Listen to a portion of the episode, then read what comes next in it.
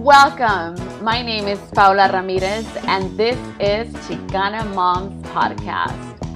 This podcast is dedicated to all the hardworking Chicana moms and their familias. We talk about life, parenting, the emotions we go through as human beings, the journeys of the struggles and triumphs, life stories, God, education, music, and more. I strongly believe we're connected in this world.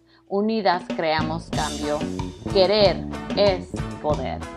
Now let's get started.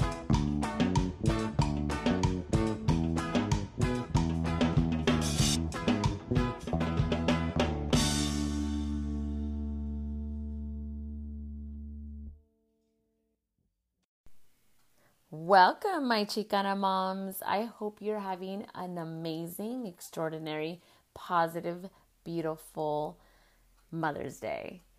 And for us Chicanas, we celebrated El 10 de Mayo and then we celebrated in May 13th. So we get two. Even if that, though, even if we celebrate it twice in a year, you know, we can celebrate it at any fucking time that we want throughout the year. I mean, who's to stop us from celebrating life, right? You want to celebrate and create your own holiday, I would say fucking go for it. Create your own little uh, ritual with your kids and your family and call it a different weird name. And that's just between you and your kids and your husband and your whole family. You don't have to celebrate anything once a year. You can celebrate as many times as you want.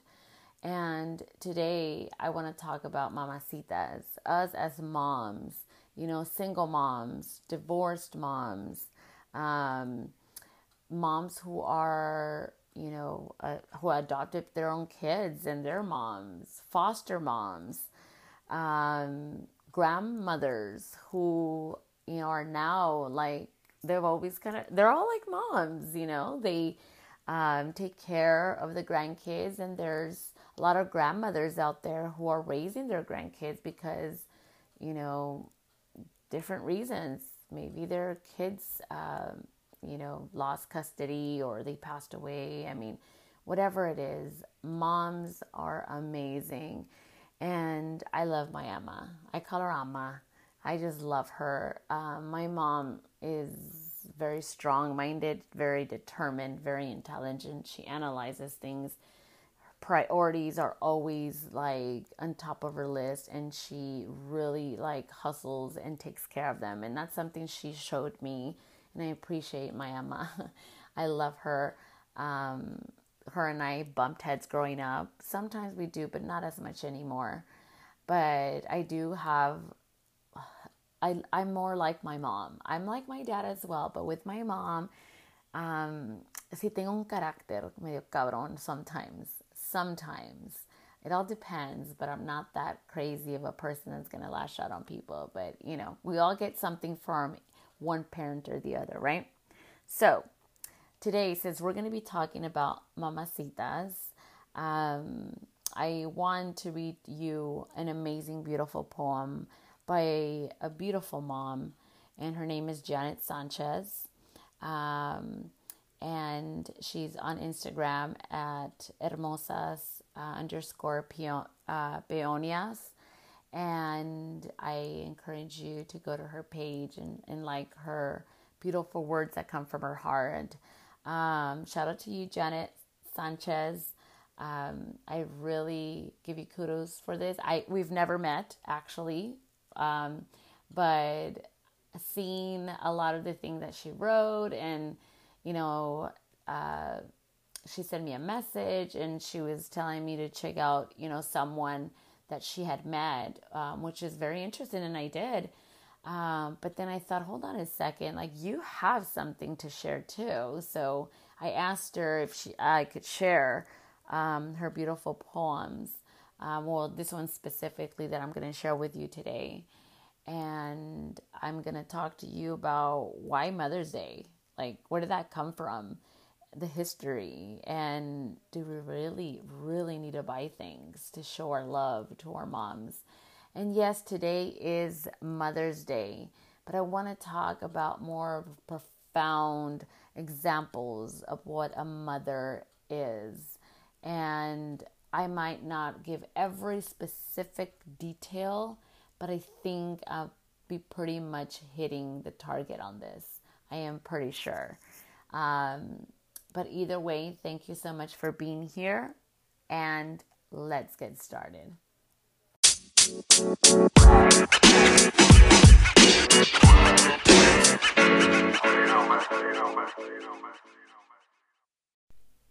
I will begin by sharing with you this beautiful poem created by Janet Sanchez. Cartas para mi querida madre amada. Reina el reflejo de ti, quien soy yo, madre mía. Miro el espejo, soy el reflejo de ti, querida, amada madre. Te adoro y lloro por ti, por cada día, por cada minuto, cada momento y cada segundo que has velado por mí, por cada recuerdo que guardo dentro de mí, por enseñarme a amar, por enseñarme a volar, lo que es selfless love. Te guardo en mi pecho, yo soy tu reflejo. Escribo estas cartas para ti. Querida Madre amada, brindo mil flores por ti. That beautiful poem that you just heard is something that comes from the heart, from a specific mom just like Janet Sanchez. You know, there's so many different types of moms. Las mamás solteras, las mamás casadas. Al fin del día somos mamás con un amor incondicional hacia nuestros hijos. Being a mother, we are the rocks. We have to be creative to try to figure out ways to help ourselves as women, to never lose our identity, but making sure we guide and protect our children, and to also support our partners. Why was Mother's Day created? That's a question I've always asked myself. Like, who started this? Like, why Mother's Day? Um, it takes one person to make a difference in the world. And for this person who decided to just create and fight for a Mother's Day, that's pretty cool, right? But let's just say that it didn't exist. Would we even celebrate our mothers? Would we remember to just make sure that we go out our way to spoil them and take care of them? I don't know. What do you think? Do you think that would actually happen? Because nowadays it seems that the only way that people will actually come out and bring a gift is only if the holiday presents itself. Nowadays, I mean, flowers, I mean, they sell so many flowers on Mother's Day. Flowers are beautiful. But have we kind of lost touch of what the meaning of a flower is? Maybe not, maybe yes. You know? Sometimes we give things just because we have to, because it's the holiday. But I think on Mother's Day, it's just more than that. We have to be able to just go out of our way and just spoil our moms as much as possible. I'm very blessed to have my mother. But for those who are near me who have lost their mothers, it's a pain that I really can't, um, how can I say it? I can't relate to it, but it still hurts um, just talking about this makes me a little bit emotional. I have an aunt that's just suffering a lot because she lost her mom. And I know she's listening to this. And I can't imagine losing my mom ever either.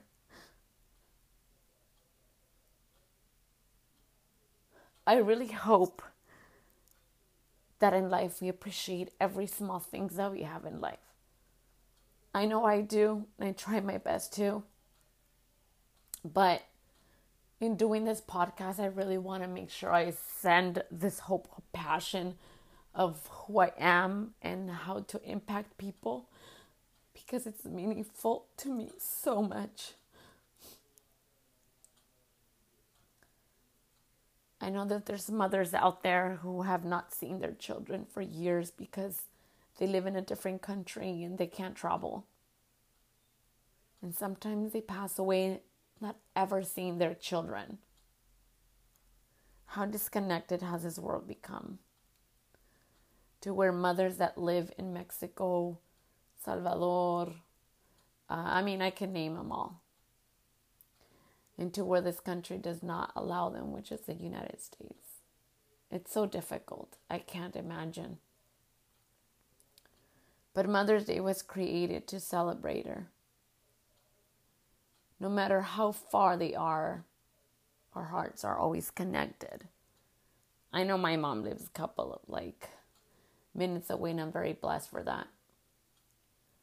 But my heart goes out to all those moms who lost a child or who has haven't seen their kids in, in a long time. And on Mother's Day, you're still celebrated even if your child is not with you. Because you sacrifice something from yourself since the day you know you were pregnant. I get a lot of my clients that come into like co parenting conflict classes, and a lot of the things that I hear from them is a lot of pain. And what they say and share um, they're just so hurt that the person, which a lot of the times is like the father, tells them to get an abortion. But they're both in front of me because eventually that dad changed his mind. Because a father will never understand, never understand that feeling of being connected physically with the baby. But that doesn't dismiss that fathers don't love their kids unconditionally, not at all. They're amazing individuals in a child's life. But as mothers, we carry a lot of physical, emotional, mental drain sometimes, but overall, it's so worth it. And I think you would agree with me, right? Now, we're going to talk a little bit about the history of Mother's Day so that you're able to understand it because I didn't know until I searched it up and it was pretty interesting. And let's get started.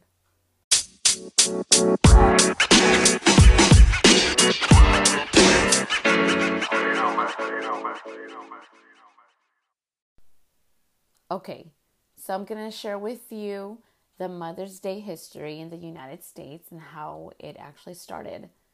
So it actually started by this young lady called Anna Jarvis.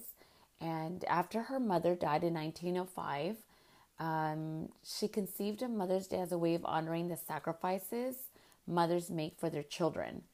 And she started this in May of 1908.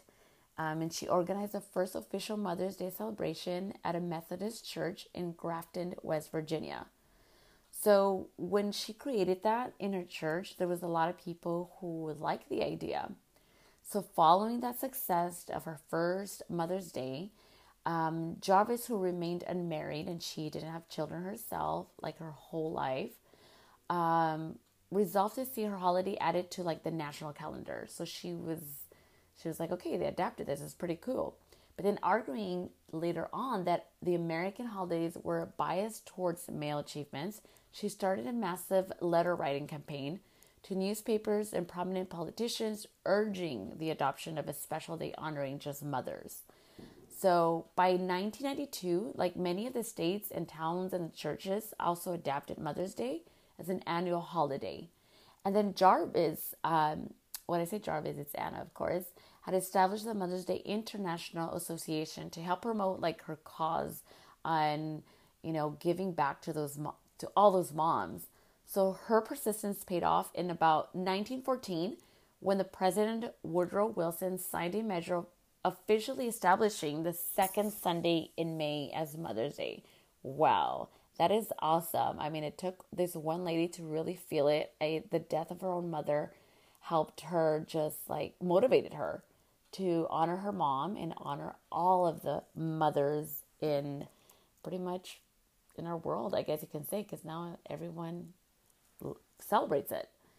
So Anna Jarvis had originally conceived of Mother's Day as a day of personal celebration between the mothers and families. So this was her version.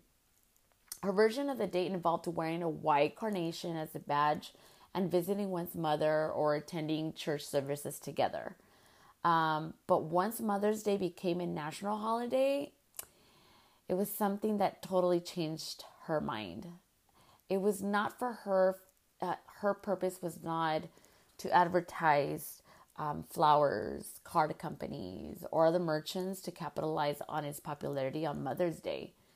So she did not like that idea. So while Jarvis had initially worked um, in the floral industry herself, um, she did help raise Mother's Mother's Day uh, profit. But by 1920, she had become disgusted pretty much on how the holiday had become commercialized. So then after that, she pretty much wanted to denounce the transformation and urged people to stop buying Mother's Day flowers, cards, and candies because that was not the purpose. The purpose is just to go to church with your mom or on your own and just, you know, if the mom had passed away, I'm assuming, and just wear a white carnation as a symbol of Mother's Day. But of course, it all went down the drain, I guess, because I mean, I don't know, not many people go to church on Mother's Day. And there's people, and that's respected, I guess. You know, people don't want to believe in God, but um, it's something to be grateful for. But it was pretty interesting because Jarvis eventually resorted to an open campaign against Mother's Day when she had created it. Isn't that interesting? So, speaking out against um, confectioners, florists, and even charities, she also launched a countless lawsuit against groups that had used the name of Mother's Day, eventually like spending most of her personal wealth in like legal fees. And by the time of her death in about mm, 1948, Jarvis had disowned the holiday altogether and even actively lobbied the government to see it removed from the American calendar because it totally took a different route to what she believed in. Isn't that crazy? When I read this, I was really um, kind of shocked, you know, but I understand where she's coming from. Well, I explained to you what Mother's Day history was about in the United States, but I want to talk to you a little bit more about the Mother's Day in Mexico. So in 1992, the concept of Mother's Day was brought like into the country from the US, of course, and I explained to you but it was discouraged by the conservative government as they believed that women back in the days were just for breeding.